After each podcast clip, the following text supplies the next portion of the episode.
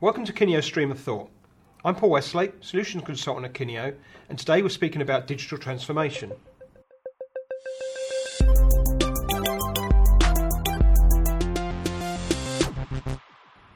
Today I'm joined by James Cory-Wright, Head of Learning Design. Mark Harrison, Senior Consultant. Liz Smith, Lead Solutions Designer. So, digital transformation, that's something that we're hearing quite a lot about, and there's a few blogs that I've read recently that are covering this topic. So, I guess we need to start at the beginning. What, what does that actually mean? Um, well, I would say it's all about trying to look at everything that you're doing in L&D and working out whether the online or digital versions of everything you do are feasible within the organisation. I think at the moment a lot of people are doing a big curation exercise in terms of all the learning assets that they hold. You know, that might be face to face training, it might be digital assets, it might be paper based learning, you know, just having a big um, review of everything they've got and then looking at how they can create true digital experiences from that that kind of fit with the modern world and the modern learner. So it's considerably more than taking existing face-to-face courses and turning them into e-learning, for example. Then. Yeah, it's a much bigger task than that because it's about kind of um, assessing everything and then thinking about um, what's the most appropriate things, what will work really well digitally. It doesn't mean necessarily that you're going to take everything that you have in a paper format and transfer that to a digital format. For the moment, you might pick one thing and you think, this is the most crucial thing to our organisation. This is something everyone needs to know. We want to have a consistent experience across a global audience. Um, so we're going to do that, and that's going to be our first, the first part of our journey into a digital transformation. So, so what, what businesses' motivation to do that then? Well, I mean, I think essentially um, they realise there's an awful lot of stuff stored in the organisations that they're not sharing, and that's always been a problem for ages. Knowledge management has been something that no one's really nailed. Uh, we now have the technologies to be able to do all of this. Uh, so I think it's a drive on that part. I think there's a partly a sense of is this a cost-effective way of, of sharing knowledge compared with actually creating courses from scratch and things like that. I do think there's a problem with the term digital transformation, though, because uh, it, it is another buzzword, yet again, that yeah. the world's got to pick up and work with. And I might disagree with Liz's interpretation of that. I, I think Liz is picking up on what the trends are. But strictly, if you're going to take a step back, what does it mean? I, I would still go back to that general definition that it's transforming everything you're doing into a digital format. But since every day everyone does digital, it's, a, it's an inevitable thing to do for a new generation of learners, but for everyone is it inevitable because the learners have already, in some ways, already made that transformation? As in, everything they do is digital. That's what they expected. And you know, playing devil's advocate here is that are we now looking at the L and D teams playing catch up with their learners? Um, that's exactly what I was about to say. Yeah, I think that, yeah, it is. It's a kind of it's quite revelatory, really. Um, the fact that that it's being talked about at the moment um, in L and D circles, when in fact, as Mark I think quite correctly says, it's already happened um, it's happened in organisations uh, in terms of uh, assets and content and all the rest of it. And of course, it's happened outside in terms of how people uh, are, are, happy and sort of au fait with uh, um, you know, technology and use of all things digital. So really, it's basically saying L and D are behind the curve. And I think one of the fundamental problems is the blurring of the lines between learning and information. Mm. And the reality is, if it's suddenly information, does that mean other parts of the organisation says that's our area? You know, the people who've been in charge of intranets for years would say that's what we do. Um, the SharePoint covers all that information. Why are you trying to go into that space? And the L and D teams will have to realise that people now learn an awful lot from just browsing and finding things. Formal training is a little less important for them. But who takes control. So we talk about digital transformation. Who's in charge of that in the organisation? Yeah. L&D? Is it the IT teams? It's a really difficult political problem. And is that where part of this, and again, some of, some of the, the, the, the articles I've been reading recently, there seems to be a bit of a buzz around, um, it's as much of anything as it's shock tactics, the death of the LMS. But from what you've just said there, it's, it's not the death of the LMS, it's LMS sort of doing the job it's always done, but are there other how are people accessing this content? Who who owns that? I think people, yeah, the modern learner expects this digital experience that they that they've been having um, outside of a learning environment, and they consume uh, digital content in different ways. You know, they use it on their phone, they read articles, they watch videos. It's completely different way of not only accessing information but consuming information and also consuming learning. And it's about how we can make sure that what we're giving people isn't just something that they can find anywhere you know they can't they can look up information anywhere but how can the L&D team ensure that they're providing something which is a true learning experience but I would argue, I, I agree with what you're saying, but I would argue that in each of those cases you just said about when people do, say, a Google search or people look for something on YouTube or someone quickly looks for something on their phone, the motivation there is for them to do it because they've identified that they need to find out a bit of information about something. In some ways, when we're talking about an L&D team that's putting together, say, I don't know, a, a management curriculum, they're teaching people things that maybe those people haven't identified they need to know yet. So those things are slightly different, aren't they? Uh, yeah, I mean, I would say I've always thought of this identification between a voluntary learner and an involuntary learner.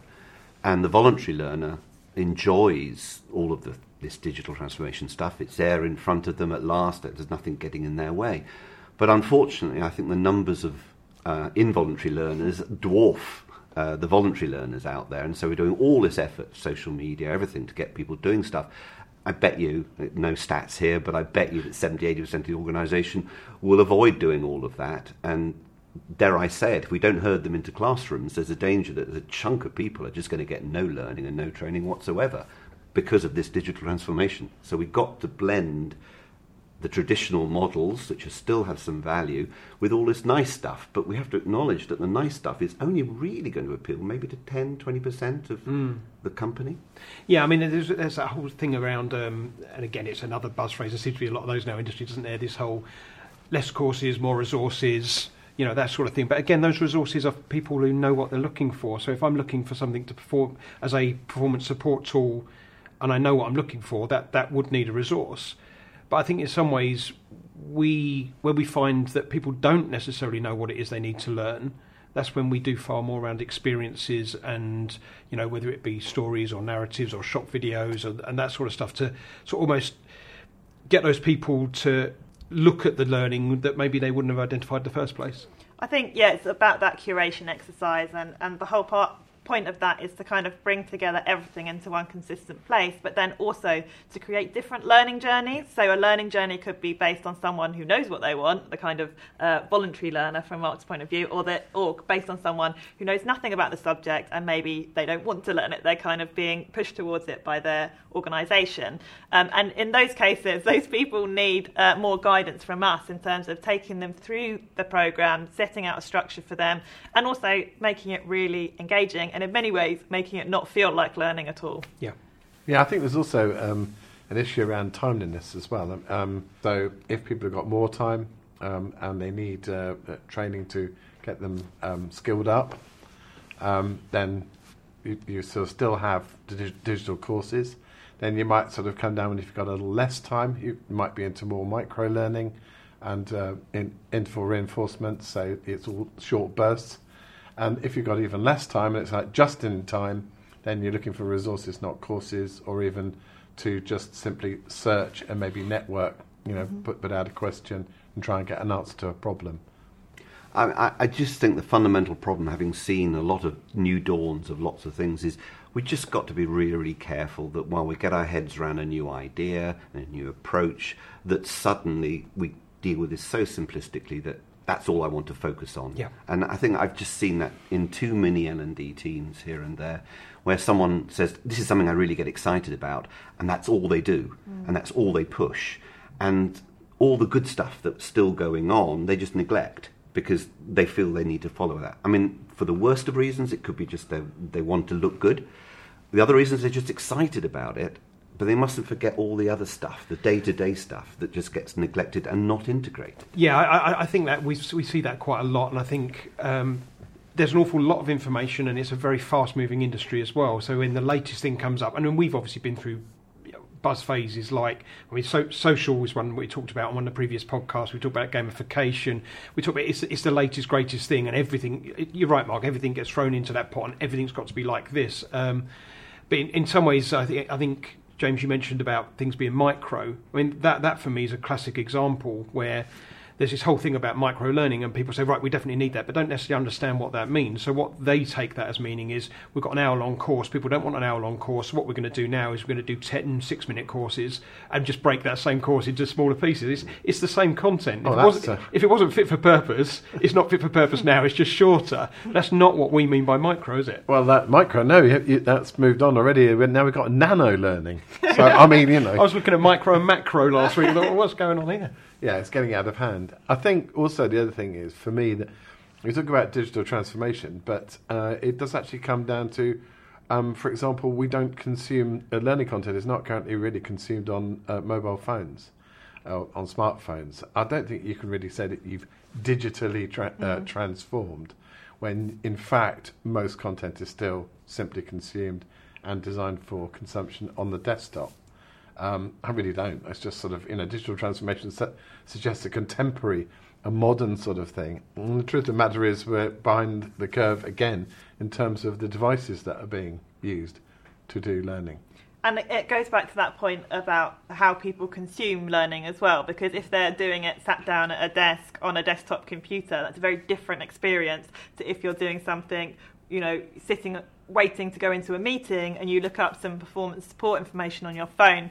Just like the nature of the different environments and the different circumstances that you're in do change the way that you kind of consume that learning.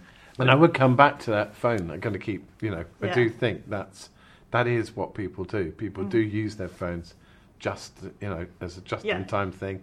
But increasingly also, people will use their phones to read long form Mm-hmm. text and therefore to potentially do uh, t- uh, training content on their phones. And phones are not part of the mix at the moment.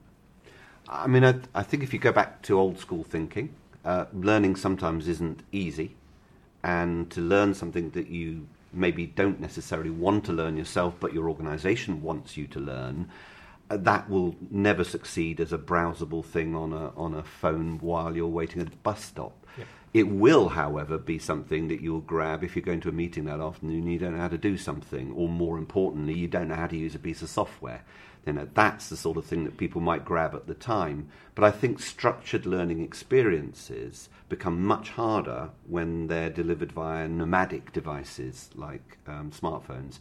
I think that's maybe the position where the desktop has a little more place if that's your main workstation. Um, but I, yeah, I don't really, I don't fully agree in the, in the sense that I think that we could be designing, and you know, and and the content, the sort of content you're talking about, could be consumed on on phones. You say it can't be, but I think that's um, an old school view.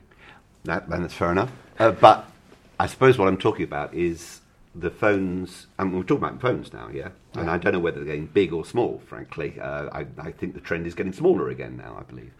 But essentially, the smaller they get, the more easy they get. They work for videos, they work for lots of passive experiences. They don't necessarily work for analysis, structured stuff where there's detail where you need to absorb stuff. And I think that's harder to do in busy environments, which is where you get the smartphones being used primarily. Snatched moments, I don't believe you can learn for five minutes. Um, maybe that's old school thinking, but I've seen studies that take five minutes to get yourself geared up, 10 minutes of rich thinking, five minutes of phasing down. We're at 20 minutes already. That's not a quick snatched five minute moment. So nano learning and micro learning really is hugely debatable in my opinion whether it's a good learning experience. You're just grabbing something on the fly. I don't have a problem. I totally agree with you. You know, I, I totally get the five minutes getting up to speed and all the rest of it. But I'm saying that people are, I think, you know, will be more prepared to spend more time actually using their using their phone. You know, that's what I'm saying. That they're happy to spend More longer time on their phone. and doing more structured activities on their phone. You talk about the example of um, someone might look at it for a task related activity, right? So they might look at their phone if there's something they want to do. But I think people will also do that on an information basis as well. So if I'm going into a meeting this afternoon and I feel like I want to be clued up on, you know, the latest trends and things so that I can impress my manager, impress the rest of the team, I would be prepared to kind of read longer articles, you know, search through, have more structured learning experiences in the in the time before that meeting. I think I, th- I think people will. Le- I think people do learn like that. I think I personally would look at a phone for everything. I would rather look at my phone all day than look at a desktop computer. And I think I think what you're actually saying is where the trends are, what people will do, and I totally understand and agree with that. The- I mean, the reality is very few people of a, a, a, a younger generation than me will will look at computers. They don't often even have computers now. So I, I think what you're talking is a truth. Mm-hmm. Absolutely, we have to cater for the people because that's where they will be doing it. I suppose I'm saying from a pure purist point of view, that's mm-hmm. really hard to Yeah. deliver the sort of learning that we used to deliver 10, 15 years ago Yeah. when it was good learning Yeah. 10, 15 years ago. But if you do that, and I think that's the challenge to us, then you will achieve a, d- a kind of digital transformation. I believe digital transformation has such a wide area, Yeah. isn't it? I mean, fundamentally, if you can connect knowledge and acquisition of information with genuine learning experiences, then you've achieved what digital transformation should be for L and D. Um, but that is in the lap of the gods whether an organisation can get their head round that. So uh, I'm wondering, are we saying we've gone through blends now? Then there's not a place for classrooms anymore, and, and everything should be digital. Is is, is surely that's Um, not the case? Well, no, when you say blends, when you say, for example, one part of blends is di- the digital classroom, if you like, or um, and that's Or even just a classroom. Well, no, no, no, no, that, that, that was that's my point. Are we saying that? I mean, With, with, um, anec- that- anecdotal feedback from learners that I've spoken to recently that have been in a classroom. One of my questions, exactly that, was okay. What did you get out of this week? And without without exception, everybody said. Oh, it was great talking to the other managers. It was great getting feedback from people. It was great sharing best practice. So they're not saying they love classrooms. They love being together in the classroom, which is obviously where this, the social bit comes in. And I think it'd be a crying shame to say, right, okay, that's all going away, and, and you're going to view everything on your phone. So surely we're not in that position And, yet. and no, far from it. But you, but for example, you might bring phones into the classroom, mm. and that's happening in schools and education. Why shouldn't that happen in the corporate environment as well? Exactly, it's about that collaboration, I think, between the digital and that face to face element. I think people value that networking experience so much, and it isn't something that we would want to take away from organisations. We can look at how we can support it in terms of providing social learning, other interactions. But yeah, exactly, as James said, the digital can be part of everything. It can be part of the classroom, it can be part of, um, you know, your pre-learning that you do before you go to the classroom. You know you, you, you can you know carry out a questionnaire and then the facilitator can better target the learning to the people that are in the room. You know there's all sorts of ways that you can use digital to make an even better classroom experience I think I, if I was giving a tip to someone about all of this, is I'd say look at what happens in your organisation at the moment. How do people talk? How do they share stuff? If they do that all online, then don't herd them in a classroom. Mm. Hmm. However, if they are an organisation that likes seeing each other and touching the flesh and everything, then essentially you can't throw that away because it has to be part and parcel of what you're doing. And the biggest mistakes I've seen over the years is when a very traditional organisation suddenly makes a decision that they're going to change completely online. And in the 80s, people said 70% of our learning will be online, one bank said. And within three years, they'd managed to do that and alienate almost everyone because fundamentally all they did was convert everything to e learning, which no one, and everyone missed meeting people. And however, it's about cost, it's about it's about lots of issues. If people are now widespread working from home, etc., the days of marching people into a, a classroom, however nice that seems, maybe just economically not viable. And, Um, and the example you just given there, Mark, do you think that's driven by that was the uh, that, that was driven by a business need rather than putting learners at the centre of everything? They, they hadn't understood the, the no one had maybe even asked the learner what they wanted. It was all an assumption. I think in those days, which was we're talking about 15 years ago or so, in those days, or even 20 years ago, in those days it wasn't reacting to what people do on the ground. I think it was all about the economics and all about uh, getting more learning out to people quickly. And that there are good ROI reasons why the digital transformation idea is important because if you can get stuff to people quicker. They don't have to wait for two months or three months for the for the course. They get up to speed quicker. The organisation benefits from it. They feel better. However, if you lose the heart, the humanity of learning and development by just doing it that route, then we have a problem. However, if we have a generation that basically only like doing things online, even if the people in the room they would rather talk to each other online, then you have to pander to that. That's where they're coming. So I just wonder, out of all this discussion, uh, why is there all this talk about um, digital transformation now? well, it's beyond me. I never know who invents these uh, terminologies as they come along. Um, I mean, essentially, I think because people are thinking about the holistic view now, uh, they're trying to bring lots and lots of things together, and they don't dare use the word learning anymore or training or things like that because it's just too niche. It, it's it's too big now for, for them for, for old models of terminology to be applied. And I think part of the reason it's become such a, a kind of buzzword or phrase that people are using is because L&D are waking up to their learners. They're realising that they're behind where their learners are. Their learners are already moved on to that kind of using digital more in, in their lives, inside and outside of work. And L&D are kind of saying, oh no, we're in a bit of trouble here. We need to catch up. Um, so quickly thinking about how they can kind of catch up with where the learner is. But they're so far behind is that they're not going to No. gradually catch that up. They're not going to say, okay, for the next six months we're going to do this and we're going to catch up. They need to make a humongous leap to. Yeah. And I, and I think it's fair to say, and it's only my opinion, but I, I, as quickly as they're catching up, the learners are moving on to the next thing Oh, anyway. yeah, so, but they. I think you're right. I think they need to, need to make a hum, humongous jump to get close to where the learners are, Yeah. and I think they've realised that. Or even looking ahead, like looking ahead to where the learner will be, Yeah. and and you know missing out a stage in between. They don't need to go through every stage that the learner's been through. They can jump forward and say, what's coming next? What's going to be the next big thing? Yep. And already um, we've seen that with some of our clients. We had a brainstorm with one of them recently where they were saying, you know, what are the new things that you're looking at? We don't want, you know, we know we're behind, and we don't want to go through the whole journey. We want you to be able to leapfrog us to the point in time where you are already. I, th- I think I follow your point exactly, Paul. When you when you when you talk in terms of, of the change and being able to keep up, I think the fundamental problem is that change is really really hard for those of us who are sitting inside learning development teams to keep abreast. Uh, Basically, every six months, every four months, a completely new platform is now the cool way in which people converse. That group will come through. So you basically going to have to map out every two, three, maybe even years each people you go along and say they'll do like doing it that way, but these guys like doing it this way.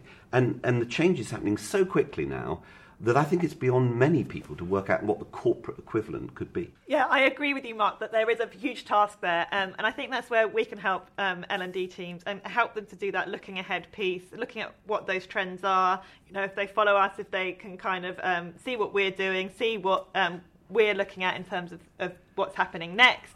Um, and jump on board with that, then we can give them that little push that helps them to reach that state of a, a full digital transformation. No, I agree. I think you just basically will have to come to some compromise ultimately, but it will work, and I agree with that. Yeah, bring it on.